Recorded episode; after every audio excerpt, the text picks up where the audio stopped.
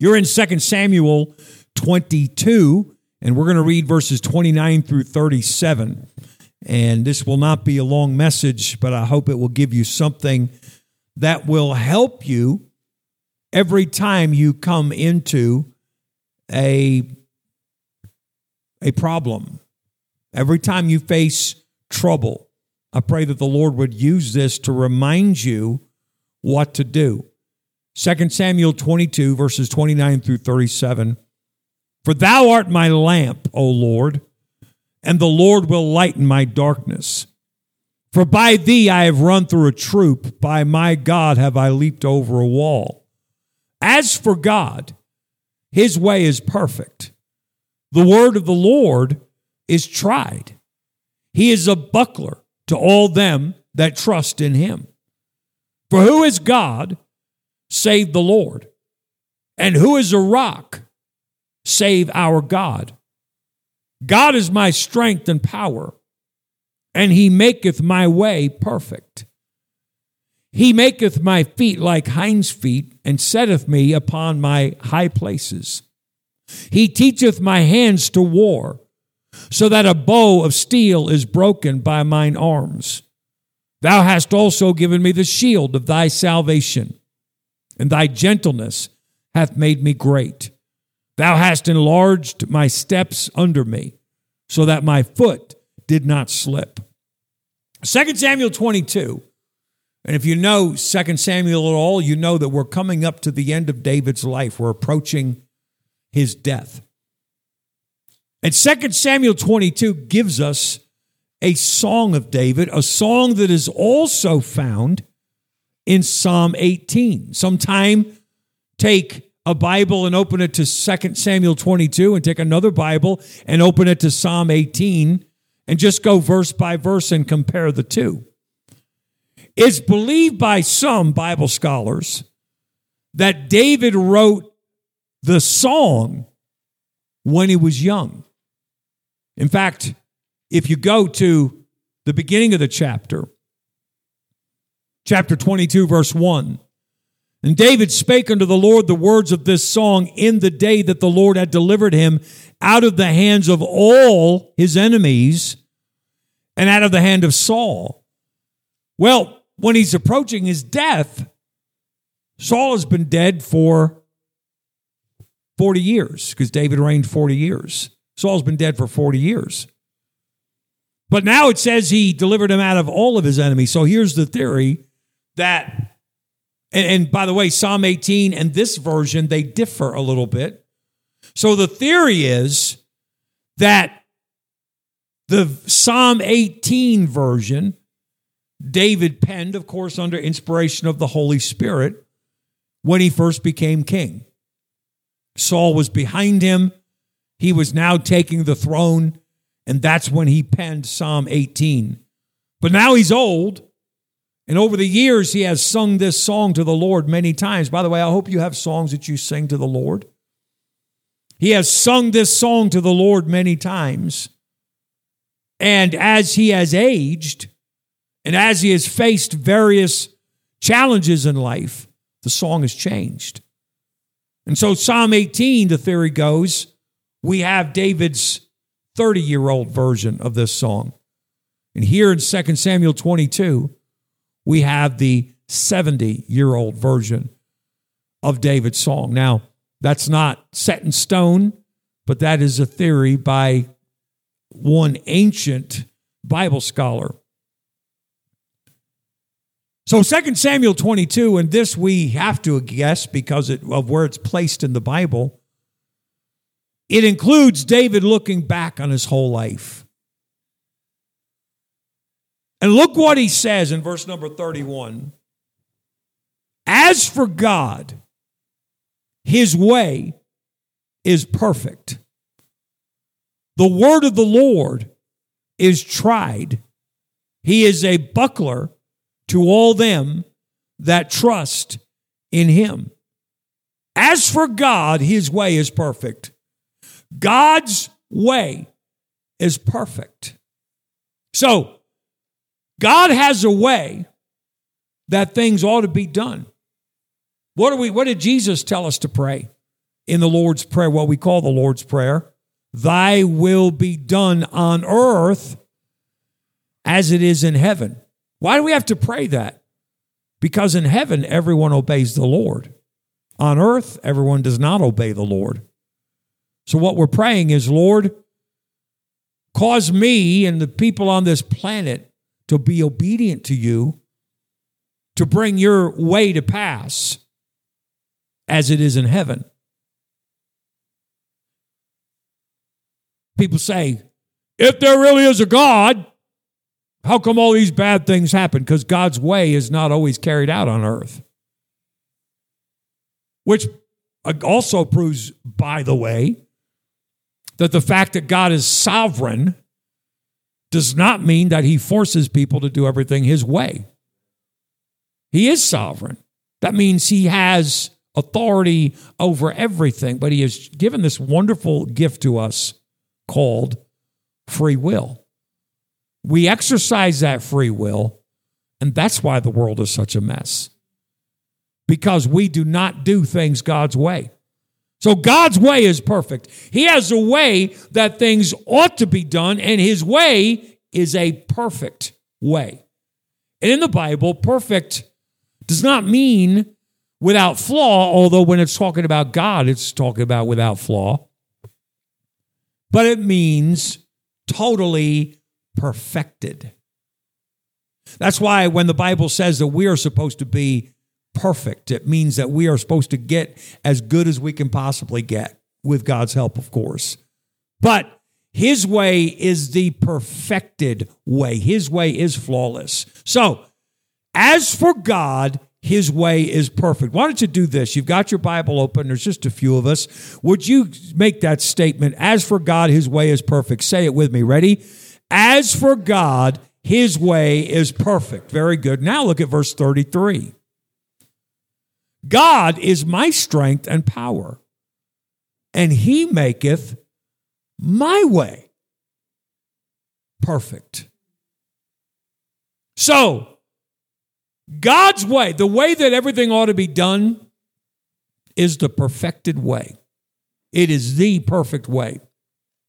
But God's way does not always get performed on this earth. It only gets performed by the obedient. And when you are obedient, you can say, He maketh my way perfect. David says, God's way is perfect, and because I chose to trust him, my way is perfect. Now, David certainly was not without sin. We all know that. It's not that David was without sin, but that when he sought the Lord's way, he followed God's perfect way. Let me show you what a great habit David had of seeking the Lord. I think like no one else in the Bible except for Jesus himself. Let me show you a few examples. Look at uh, 1 Samuel chapter 23. I want to ask you to turn because I, I want you to see for yourself. 1 Samuel chapter 23. And in this chapter, David is in his 20s. He has already killed Goliath, but he is not yet king. He is in his 20s and he is running from King Saul. 1 Samuel 23. And look what happens in the first five verses. Then they told David, saying, Behold, the Philistines fight against Keilah, and they rob the threshing floors. Therefore, David inquired of the Lord, saying, Shall I go and smite these Philistines? And the Lord said unto David, Go and smite the Philistines, and save Keilah. And David's men said unto him, Behold, we be afraid here in Judah. How much more than if we come to Keilah against the armies of the Philistines? So, after David sought the Lord, then he goes to his men and he said, We're going to go fight the Philistines. And his men said, I don't think so. So, what does David do? He goes back to the Lord. Verse 4. Then David inquired of the Lord yet again. And the Lord answered him and said, Arise, go down to Keilah for I will deliver the Philistines into thine hand. So David and his men went to Keilah and fought with the Philistines and brought away their cattle and smote them with a great slaughter. So David saved the inhabitants of Keilah. How? By seeking the Lord. Look at verse 9. And David knew. So now he is in this place called Keilah. And David knew that Saul secretly practiced mischief against him because if you read the, the verses in between, Saul gets word. David and his men are hanging out in this place called Keilah. And so Saul says, let's go down and let's attack him there. So David knew that Saul secretly practiced mischief. I'm, I'm in 1 Samuel 23. Uh, practiced mischief against him. And he said to Abiathar the priest, Bring hither the ephod. An ephod was an instrument that the Lord had given to the priests as a method of seeking the Lord. Bring hither the ephod. Then said David, O Lord God of Israel, thy servant hath certainly heard that Saul seeketh to come to Keilah to destroy the city for my sake. Will the men of Keilah deliver me up into his hand? Will Saul come down as thy servant hath heard? O Lord God of Israel, I beseech thee, Tell thy servant. And the Lord said, He will come down. Then said David, Will the men of Keilah deliver me up? And surely the answer is no to that, right? He just saved them from the Philistines. Will the men of Keilah deliver me and my men into the hand of Saul? And the Lord said, They will deliver thee up. So, another instance of David seeking the Lord. Look at 1 Samuel chapter 30.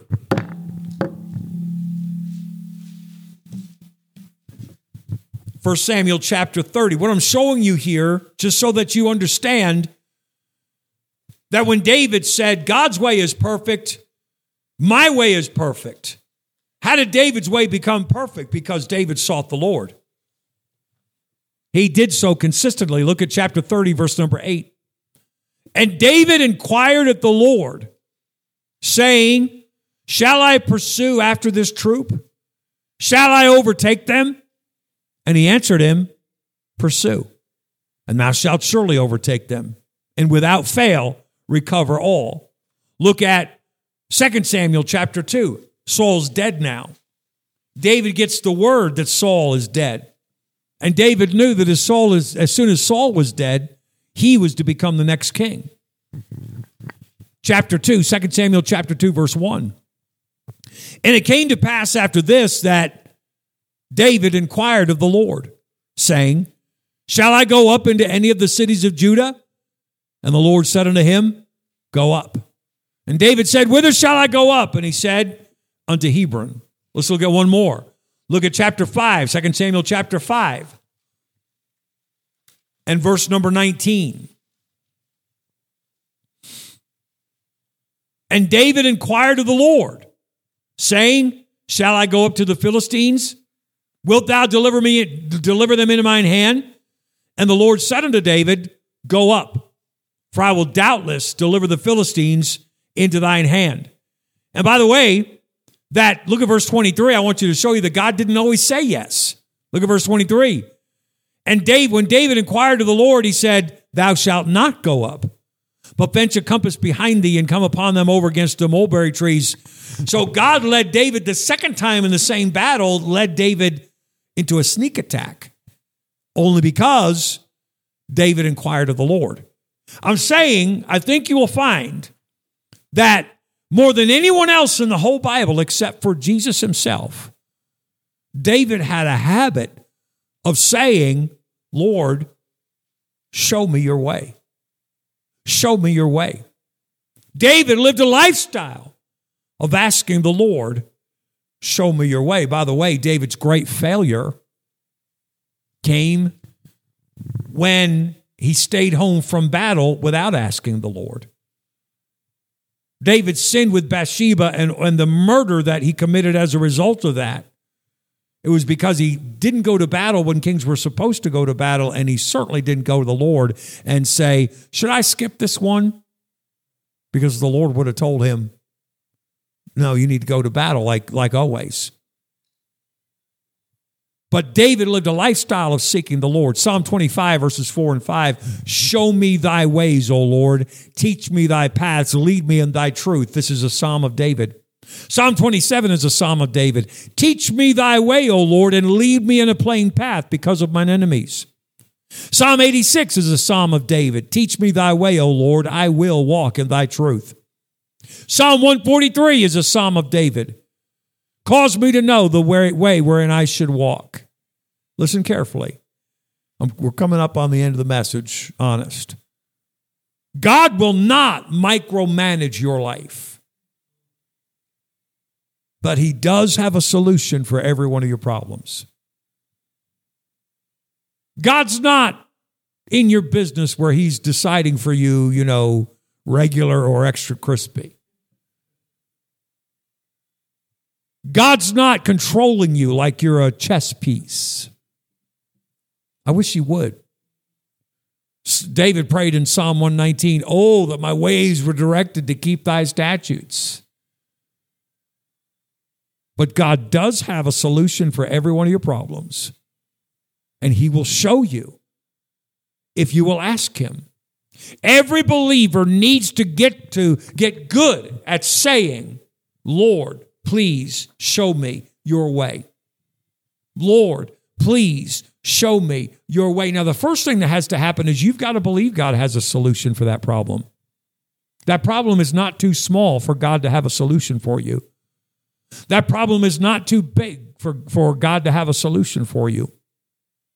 I decided that uh, the, the, the holiday week was just, I mean, for you, it would not have been uh, taxing. For me, it was taxing with my, with my leg. And I knew as I was coming into last weekend, we came home from the uh, New Year's Eve service here, and I told Amy, I said, I'm not leaving the house again until it's time for church on Wednesday night. I had my computer, my books, everything I needed. I did all my work uh, up there in, in, in the house. The only thing I can't do up there when it comes to routine work is print. I don't have a printer in the house. And so I said, I'm going to be all ready to go when I go down on Wednesday night for a prayer meeting. Because of that, my truck sat there on uh, Monday, Tuesday, Wednesday, did not get started. And you know, you look up at the house, you always see the back of, of the truck because I always pull up in there. So I'm pulled up in there, and I had just bought the, I, I still have the cigarette lighter charger in the truck. There was no, that's a 2000 truck. There was none of those uh, USB ports. So I got the cigarette lighter thing. And I had just bought the old one had worn out. And I just bought a new one that had a little blue light on it. And I plugged I had it plugged in and it was that little blue light was on Monday, Tuesday, Wednesday. When I came out Wednesday was afternoon, so it was still on the warm side. It started up, I moved it down, started back up. So that's the that's all the engine ran. Thursday morning, I went out. Now, I'm telling you my whole schedule here. Thursday morning, I go out. Thursdays, I have a, a little bit of a ritual. First of all, on Thursdays, I wear my favorite hat. It's my Colorado. I bought it in Denver last time I preached there. And uh, I love that hat. I only pretty much wear it on Thursdays. And then, second thing I do Thursday morning, I mean, tell me I'm not getting to be an old man here, is um, I go down to Elmer's I sit in the same seat every day because I don't ask for that. They just say, oh, your seat's ready. Sometimes I go down, there's already a coffee and an unsweetened iced tea with lemons sitting there because that's what I get every time. And if I get the right waiter, they don't even ask my order. They just go ahead and, and take it. And so I was getting in the truck to go to Elmer's and eat breakfast. And now we we got a battery since since you gave me that truck. I could not understand how in the world. So I let it sit there, and I'm sitting there going, Lord. And there was all kinds of problems attached with that that I'm not going to waste your time telling you what they are. I'm telling you this is not a tiny problem. It's not a huge problem. It's sort of an intermediate, the ones that you face, right? And I said, Lord, show me what to do. And I sat there, show me what to do. And I mean, as I sat there, the game plan formulated in my head. You say, well, I know, but I know a lot of clever people that they can come up with a game plan with problems and they don't even believe in God. Sure, that's great, but they don't get God's solution. I said, Lord, show me what to do. And one step at a time, He gave me do this, do this, do this, do this. And the last step of the problem, by, by the way, Second to last step of the problem was to go down to AutoZone. The guy put the thing on it and said, Your battery's great. You just haven't been running it enough. And that's when I figured out, oh, Monday, Tuesday, Wednesday, little plug in thing with blue light. Oh, I get it.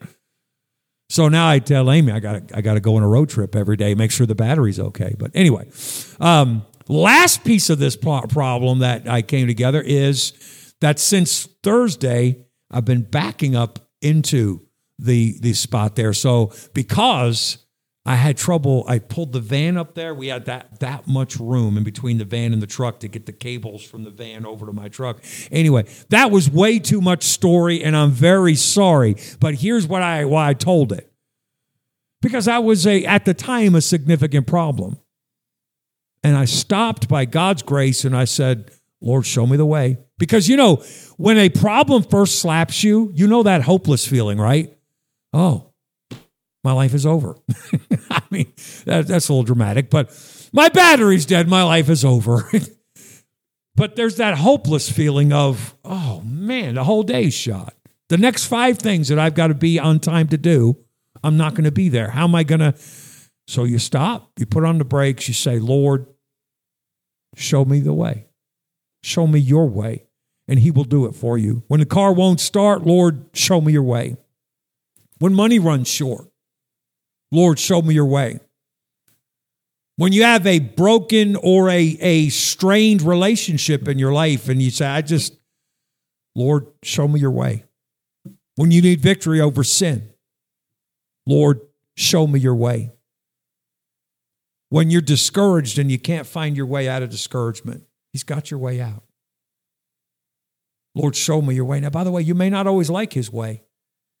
When you're discouraged and you say, Lord, show me your way, and you really mean it, you might just get a phone call from somebody who needs your help because that's one of the quickest ways out of discouragement. And God just might set that up for you. Lord, show me your way. When you're faced with a looming deadline and you've, you've done the math, there's no way you're going to make it. Lord, show me your way when you're faced with a dispute. You don't like it, you don't want any part of it, but you're in a position where you have to take a position on the thing. Lord, show me your way. As for God, his way is perfect, and he maketh my way perfect. I want you to suffer with me through this. Listen, if you would, please. The questions are many, the answers are few. There's no indication what I ought to do. Darkness prevails, I can't see my way through. Lord, please show me your way. Lord, please show me your way. Lord, please show me your way. My will I surrender and humbly I pray. Lord, please show me your way.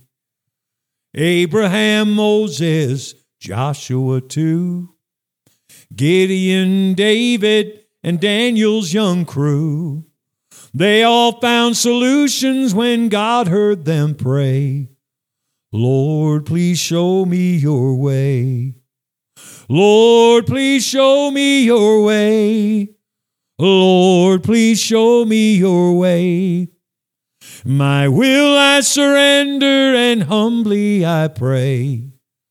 Lord, please show me your way.